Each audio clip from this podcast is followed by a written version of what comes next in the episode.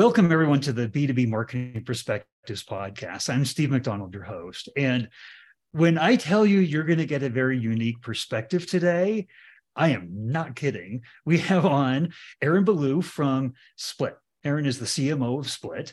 And we're going to talk about a subject matter that is all about abandoning what we as marketers, as CMOs, hold dear. And when I say that you're going to get a really interesting perspective, uh, Aaron is actually a PhD in electrical engineering and made the transition over to marketing, which is not the typical career path. Uh, but Aaron has a way of thinking about things. And uh, we're going to talk about a concept of forced learning. We're going to talk about all kinds of things that uh, Aaron has learned and learned recently and has a very, very interesting perspective on. So there's a good buildup for you, Aaron. Maybe give us yeah. just a little bit of uh, uh, maybe uh, more of a background insight into who you are and how you got to where you are here today before we kind of get into the to the meat of the subject. Okay, well, thanks for having me, Steve. It's nice to nice to talk with you. Um, yeah, I was I was an engineer by trade. Uh, I was going down a, a fairly academic path potentially. And uh, and I loved you know math. I you know I was pretty good at it. And sometimes you get into a thing that you're good at and there's certain reinforcing you know factors in your life that just keep you going down that path. But when you're a young person you know there's so many different possible paths you could have gone down. So and I still love math and engineering and science but there were so many other things that that also it kind of inspired you know my my mind. And um so as I went through this this engineering career, I, I also, uh, you know, I got into a professional engineering um, role and actually a sales engineering role eventually, which was really interesting because it exposed me to the idea of go to market and selling and interact. And I really enjoyed just interacting with people and seeing all the different projects out there, like behind the scenes. Um, and so that's, you know, long story that we can talk about sometime, but I got an opportunity to go into technical marketing at one point to be the engineer who likes to talk to people and sort of uh-huh. translate all the techie stuff and the capabilities into something that you know makes sense and means something and is understandable and and valuable to people who sometimes were also engineers but sometimes we're not. Um, and that turned into uh, you know my new profession which which I've run with ever since. Well fantastic. And that explains a lot in terms of you know you were translating something very technical um, and make it very understandable. And what we're mm-hmm. going to talk about here today is something that is a new way to think about what we've always done. And we've all heard about the marketing playbook and everything, right? Tell us a little bit, because I think in this in this day and age, right, the, a lot of us in our marketing departments we're we're restricting, right? Our budgets are shrinking. We're trying to do more with less, get more efficient. Um, but within that process, you had some pretty big discoveries. Maybe tell us yeah. just a little bit. Give us the kind of the the overall, you know, the thousand foot level, and let's dive down deep into it. But tell us what happened at you know kind of the, at the top end of the story here and and what you learned yeah what i mean what's happened is what's happened to you know hundreds and hundreds of other i'll just say companies but in my world i'll call them tech companies you know these high growth tech companies maybe startups late stage startups you know all, all powering through to some exit or ipo um, investing heavily towards you know heavy growth and the world has changed for us and the mandate is not just grow, grow, grow, grow at all costs. you you all can finish my sentence at this point. It's to shift towards a path to profitability. It's towards efficiency. It's towards lowering your your CAC and your your kind of cost structure. Um, it's you know it's it's a dynamic that is very directly linked back to kind of the availability of cash, the cost of cash, and all that economy stuff that that we're reading about every day. So we're part of that you know and there and these massive shifts in our industry our, our kind of microeconomy. There's a lot of correlation like there's a lot of correlatedness um, or synchronization in when this all happens because many of us share uh, investors through our boards you know some of us are pe backed or whatever but we're all part of these like portfolios. And when this you know wise good advice comes down from from from people who are in the know and seeing the patterns emerging emerging you often see them synchronize so you know eh, nobody's throwing out just blanket statements but the right answer for one may often be the right answer for another when you have a similar profile. And so we're all in this massive shift to uh, becoming highly highly efficient. It's it's really a significant change and it changes the kind of business that you're you're running. Um, and it removes a lot of the room for um, you know certain patterns you know maybe getting away with certain norms and standards and frameworks things that everyone has been conditioned to deploy you know that we've learned is is best practice. We've learned from the there was a blog post or there was a conference talk about it and this is what you're supposed to do. And we all learned that and we know that all our peers are out there doing that and what comes from it is a certain media mix. You know you have certain different functions within your organization. You know everyone does these things because you're supposed to and you've got the money for it and the cost or the risk of not doing those things seems like a fairly high opportunity cost and why wouldn't you do them? Because you have the money for it. So you want to be on standard right? You want to be doing best practice industry standard. Um well and this this whole second guess you right? Because there's yeah. standard. They're, they're, yeah that's what you're supposed to do. That's why they hired you. And those things are helpful. You know they're helpful especially when you're learning but they're really helpful to give you some confidence that these hard decisions you're making are likely to be the right ones but that's not what is going you don't have that room right now. You know right now the shift is so extreme much more so than than a normal shift where it's cutting deeply into your ability to just do things on faith or on pattern or you know because of tradition um, because those are the norms.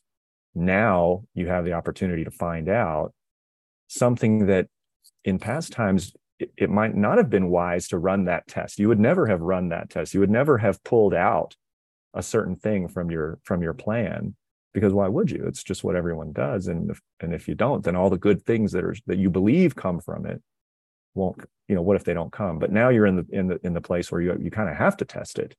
Um, so this is a this is a time to learn what what really was the impact.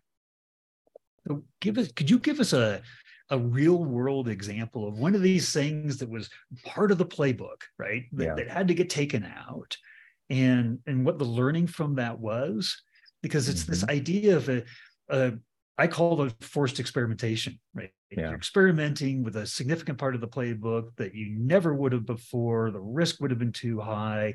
Why would you do it? Nobody's asking you to do it, mm-hmm. but you're forced to do it yeah. What happens when it, you have a, a, personal experience in this?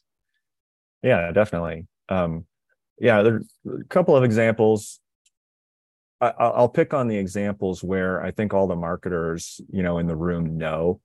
Like we know we've lived it where there's a certain amount of attribution and demonstration of roi through sourced pipeline or influenced or whatever that you can do but the cost you know relative to that is not quite enough to to really make you feel great about it. So you fill in the rest with the theory and the framework and the best practice even though you know you can't it's not going to be easy to measure those things. You know it's not going to be easy to prove those things to your cfo who's really looking for strong evidence. So so you you kind of make an appeal to standards practices and the and the very plausible, the very sensible theory of how the machinations must work behind the scenes, even though it's very difficult for us to observe those, to measure them. So, for example, you know, expensive trade show sponsorships are one um, where you go, you scan badges at the booth, you generate leads and pipeline and some ROI, but they're also very expensive, these shows. And so, so to to to bridge the remainder of of that gap in the in the story, you appeal to again, very plausibly, well, but you need to be there and be seen. You know, if you're not there, your absence will be noticed and people will walk by and see you. They may not scan or become an opportunity right then. But it's a multi-touch journey, right? They they'll then check you out in some other forum. They'll see, and then there'll be some recall, like they'll see your social post and remember you because they saw you at the at the trade show, and then they'll come inbound. And and that value is material very hard to quantify, very hard to prove, but it's very compelling, it's convincing, and it helps to justify those hard those hard ones, you know. Some things are easy, some things are hard, and that's one of the harder ones. you know in my exam in my case we that that was one that i had to wrestle with another was um, you know programmatic display advertising for example you get some click throughs you get some leads you run a lead generation oriented version you run an awareness oriented version we all know how, how it works um, you build your audience pools you experiment you know with with with broader or narrower do all those things of course. Um, but the actual click throughs even through the lead gen they're never quite what you hoped they would be. And when they do click through and they convert to a lead those don't those aren't usually the ones converting at a real high rate that are feeding the kind of sales pipeline. They're part of the mix. But you fill in the rest of the story with but awareness you know they may not click but they'll see it. And then they'll come inbound and and it'll actually show up not only in like say paid search it might show up in organic search right? It'll look like organic search like they just showed up because they didn't click. Um, you might call it a view through conversion if for some reason you're able to tell that they were the one that you served it or maybe they clicked but didn't convert. You know all the things that are done to try to create the breadcrumb trail but you appeal to there's value there though. Even though it's not the main thing you know the the leads there's still that value there. Well that makes sense. People have to be aware else why would they come to your website? So you know i was confronted with this question. Look i've got to cut some funding in various places. Um, how much like i already know the obvious. I know what directly comes through programmatic display. I already know what comes through retargeting. I already know what comes through the event trade shows i know that part. What if i were theoretically to remove that? What's the remaining incremental value that was coming through those unmeasurables right? Coming through inbound coming through organic search. And we we tried it was very hard to kind of infer what it would be but we kind of roughly estimated it was about 10% for us so 10% was when you took those away there yeah. was a detrimental 10% mm-hmm. to another area of the business yeah would it hurt my inbound would it hurt search, right. organic search right? right and those kind of you know contact us and demo request conversions that kind of stuff um, so we roughly estimated 10 unless you actually just remove this. Yeah. Right? You you wouldn't know unless you were forced to remove it because you would never actually run that test. You know, you would never just pull it out of your mix. Um, you would because you didn't have to. I mean, it's a compelling enough argument. But now we're in this situation where you really are forced to make some really hard decisions. So you almost it's like in a way you have a freedom to try and we found out it wasn't 10%, it was more like 15%. It was more than we expected. So I actually saw an initial dip in organic inbound, but but it was good to know what it actually was. Right. And then build instead back up from there. Hypothesizing. Right. Yeah. Instead of just going off of the belief and the patterns. Um, and and the consequence of it is it, it you know, it, it doesn't change the fact that I love being at a trade show. I love working a booth, you know, and for the right ones, you know, maybe we would we can do that. Um, I love the creative on ads and all that. That doesn't mean I don't believe in those things to some extent, but by getting a really quantifiable and reality based view of the contribution, like the net, the kind of marginal contribution, um, now my CAC, my marketing CAC, has come down dramatically. Like I'm able to grow at not just a slightly, you know, like a 15% more efficient, but like a 40% more efficient kind of order of magnitude. It's really challenged us to find some things, some some insight that we would have been kind of afraid to find, afraid to seek. Explain the this 40% efficiency, right? So mm-hmm. you would talked about like when you took events away, but then you became more discerning on when you start yeah. adding that back in because it was part of the playbook there's kind of maybe a bigger world of events that you were being a part of that you weren't you know as discriminating on in terms of should we be there or not so as you're adding elements back in as they were taken out and you're adding back in explain how you're achieving this efficiency. Kind of like mm. make the connection a little bit more for us yeah. if you could. Um yeah that's a that's a good point. Because it's not all just based on like show me the data you know sort of after the fact. Um, we actually went to first principles okay? Like deep into first principles which is segmentation targeting positioning like who really is our target? You know we were going we were going to a calendar of events and and this discussion is not intended to like particularly be picking on de- events. Again i love right, events. I love supporting right, events um, but it's just an example. Um, and we were going and following the kind of event calendar that that we knew our competitors were at. You know it's like well you have to be there. That's where we are right? Um, and there were some that we believe was kind of our core audience. There was some that we thought you know these are important potentially influencers you know it's like close enough there's overlap there we'll see a lot of our people there and then maybe there's more. Um, now i you know when you go back to first principles this this is a thing where actually everyone outside of marketing expects that you are doing this right? They expect that you have this on lock. But if we're honest with ourselves and i know a lot of marketing leaders and behind the scenes like sometimes there there are certain patterns in place that it would actually even if you i mean there's just not a lot of realistic likelihood that you're going to be able to not renew with event x because it's just something people believe in so much. You know it's like well you got to be there. So what's the point um, but when we go down to first principles and we realize like wait a second let's be really really honest and precise with ourselves. Who cares about this? And what do they need to hear from us so that they would care? What makes this really mean something to them? It started to really separate for us you know what is what is a good investment for us versus these other things that were i can get it across the line with a combination of analysis and belief like let's just get really real here about who are we who are we really trying to talk to? Um so you know are you trying to like I, am going to give you a layman's uh, terminology of this. Yeah. It forces you to start cutting some of the fat right? The things that we were doing that we didn't have to be as discerned on and they were expected. So it was almost like a risk not to be there just because it was a part of that playbook right. not because it met first principles. Yeah and what you're saying is if i have to cut and when i add back if I adhere to my first principles, the targeting, the personas, exactly yeah. what who my ICP is, exactly right. what they need to know, how do I make the connection with them? That's where you're gaining the efficiencies. Mm-hmm. Yeah, I think that's that's a way to put it.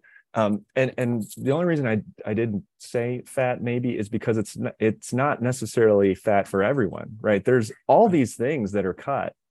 They do have some value but the difference is, does it have enough value versus the cost for you when judged against your first principles, right? Because it's great for someone. Right. It's in the bullseye for someone. It's just not in the bullseye for me. And right now we're compelled to really try to stay deeper in in the bullseye. And you said something within this about, you know, what do they really need to know from us? What is our message, right? Yeah. And that that is the content that you create that you deliver. And so when you talk about first principle how does that apply to content? And um, yeah it, it applies in a, in a pretty big way. So you know one of the consequences of the choices that i've made which are not necessarily choices everyone else would but of pulling back on certain forms of like paid media you know channels is i'm relying a lot more on content. Um, and the way we kind of describe it you know in my in my team is like is it content worth consuming? Is it something worth hearing? Yeah. you know is it actually is it worthy of someone engaging with and enjoying and learning from? Um, which is not always the recipe book right? Or wasn't in the past. You know sometimes it was about certain other technical factors to just get in front of people and frequency and that stuff. Um, so we're really focused on is this worth hearing to our audience based on first principles. What what are, what are they the things they really care about what really motivates them? We actually went and did some market research to find out try to get our facts straight and not just go on gut.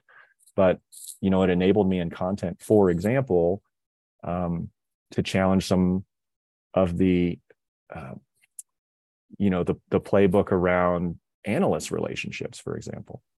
Mm-hmm.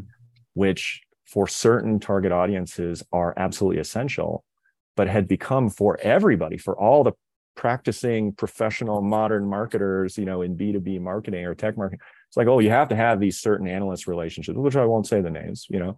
And it just sounded absurd to not have them. It's it's part of what you're supposed to do. That's why you have this marketing budget and there's always this this carve out for this stuff. But when I looked at our specific situation in first principles, I, I we found that oh, my audience actually isn't seeking their information from that particular source in that particular situation. They're seeking it in a different way. And so what would have been, you know, a couple years earlier an absurd thing for me to propose, like why don't we just sever this relationship? now we actually have you know i was able to make that decision because i was compelled i was forced into this this situation to to make those kind of decisions. And i think it was actually good for us. Now again it doesn't mean it's not ideal and amazing and perfect for someone else but in my specific situation um, it was the right choice for us to to go in a different direction. Well i think this is another great example of you know what we talked about at the beginning. Giving up as marketers what we always held dear, right? You know, yeah. how could we give up those analyst relationships, right? I want to be in the magic quadrant. I want to, you know, I want to, these are important. I can't not do these. And those can be very uh, fear based decisions, right? Because mm-hmm. what happens? What happens to the company? What happens to me? If that's just a big mistake. So I love this idea of forced experimentation back to first principles and that it actually has yielded a real life 40% increase in efficiency. I mean, that that that puts the cap onto the story here, right? Mm-hmm. So what I want to do is I want to I want to ask you. Um, we've talked about a lot. We've talked about uh, you know the idea of this forced experimentation. We've talked about the idea of first principles. We've talked about rethinking things that we always had in our playbook. If there was, though, one thing that you wanted the audience to take away mm-hmm. from everything we've talked about here, that's getting us thinking all in different directions, what would that be? Well, I, I, I think it would be, um, you know, I, I'm not trying to be like the the the playbook is dead guy. You know, I'm not trying to throw that headline out there. Um, I think what I would say is those those playbooks the frameworks the best practices those come together for reasons. Like they did work for somebody and somebody organized their thoughts synthesized a lot of findings and gave us these patterns that we could use to get a good start. It helps us learn. It helps us it helps inspire kind of good thinking and and not reinventing the wheel. And it's still our responsibility you know as the marketing professionals the practitioners and even as the business leaders, right? It's our responsibility to really build our own best practice, our own framework for, for from our first principles. You know that because everyone else is expecting we are the ones to do that. Yes. So you have to do it. You can't just say anymore, well, we're doing this because it's industry standard. We're doing this because it's best practice. That really never should have been good enough. And now we're in a situation where it, it really isn't good enough. And so, in a way, we're free to challenge those things. And it doesn't mean we're just trying to be postmodern and challenge everything that we know is is is right. But it is still our responsibility to go back to the ground, you know, the ground floor, first principles, just like those those of us who, you know, those of you who went to marketing school, like do that. do that for your own company so that the best practice or the framework or the whatever that you use for your company actually is fit for purpose, you know, and and and doesn't depend on slack in the system so that those imperfections that just kind of broadly apply you know can be covered up when applied to your situation. And you know i don't know what your opinion on this is but you know we're we're also another dynamic in all of this is that the playbook of late has been you need to be omni-channel right? Mm-hmm. you need to be everywhere. So that automatically tells us inside, okay, I've got to be doing more. If I'm not doing more, whether I'm adhering to first principles or not, I'm not doing my job. Yeah. Right.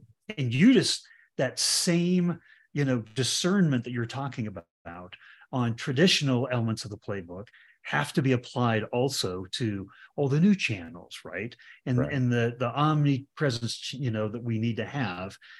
But there may be very, very uh, productive channels that we just need to double down on, right? And if we if we don't go omni-channel here or here, that that's not going to hurt us, right? That's not where our Yeah. core ICP is. And just because we're hearing we need to do more, and I'm not not like you're saying, I'm not I'm not knocking omni-channel in, in any way, Mhm. shape, or form. I'm just taking to another level what you're talking about here, which is we really got to take a step back. And this forced Mhm. experimentation has said, I was forced to take a step back. I was forced to take things out of the mix and mm. actually see what happened. And then how I doled them back. Right. So that's we're we're being forced to do more when sometimes doing less is going to Yeah. get us where we need to go. Yeah, my my take on that idea is don't accept the idea of more with less. Don't do more with less. Do fewer things really well Yes. that matter. do fewer things really well that matter. Don't do more with less. That's a silly like it's it's it's an impossible rock and a hard place for in most situations. I won't say all situations, but that's that's certainly not my preferred mode is to just do more with less. Um, and you're right, like omni-channel is a that's a thing. Omni-channel integrated marketing campaigns, you know, ABM, uh, intent, chat bots, all the things. Um, they all have value, but you don't really know how much value relative to the cost until you've, you know, really interrogated your first principles. Well, eh, this has been fantastic, Aaron. And if if people have questions, follow up for you, would would LinkedIn be a good? If I shared a link to your profile on LinkedIn, a good way to get a hold of you? Oh yeah, that'd be great. I I would love to hear from anybody.